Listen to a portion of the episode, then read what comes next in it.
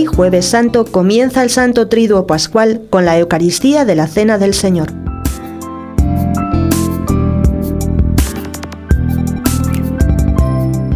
El Triduo Pascual nos hace revivir el acontecimiento central de nuestra salvación.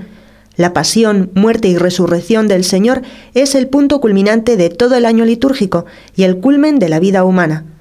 Por ello, subraya el Catecismo de la Iglesia Católica, la Pascua no es simplemente una fiesta entre otras, es la fiesta de las fiestas, solemnidad de las solemnidades, como la Eucaristía es el sacramento de los sacramentos, el gran sacramento. San Atanasio la llama el Gran Domingo así como la Semana Santa es llamada en Oriente la Gran Semana.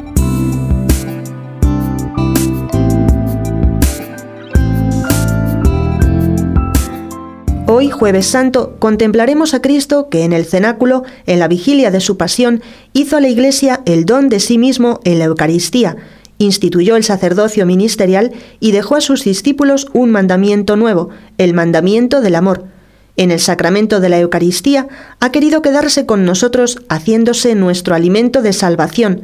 Jesús se nos da en la Eucaristía para fortalecer nuestra debilidad, acompañar nuestra soledad y como un anticipo del cielo.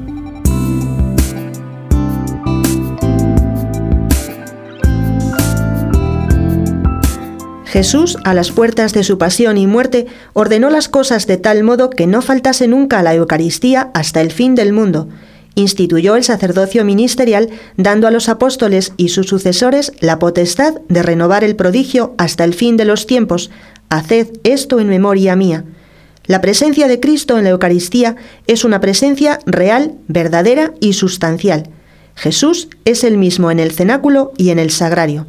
Junto con la Eucaristía y el sacerdocio ministerial, nos dio también el Señor un mandamiento nuevo, el mandamiento del amor, Amaos los unos a los otros como yo os he amado. Y Jesús nos ha amado hasta el extremo, porque nadie tiene amor más grande que el que da la vida por sus amigos.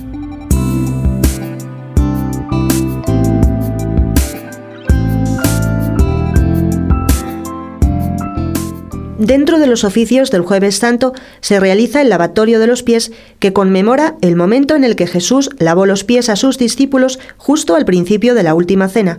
Jesucristo el Señor se anonadó a sí mismo y tomó la forma de siervo. Nos enseñó también así cómo la vida del cristiano debe estar tejida de amor y servicio. Finalizada la Santa Misa de la Cena del Señor, el Santísimo se trasladará al monumento. Velemos en adoración con él, obedeciendo al deseo que manifestó a los apóstoles en el huerto de los olivos. Quedaos aquí y velad conmigo. Démosle gracias por tan grandes dones y amémosle con todo el corazón si vivimos santamente estos días, tendremos una consoladora paz.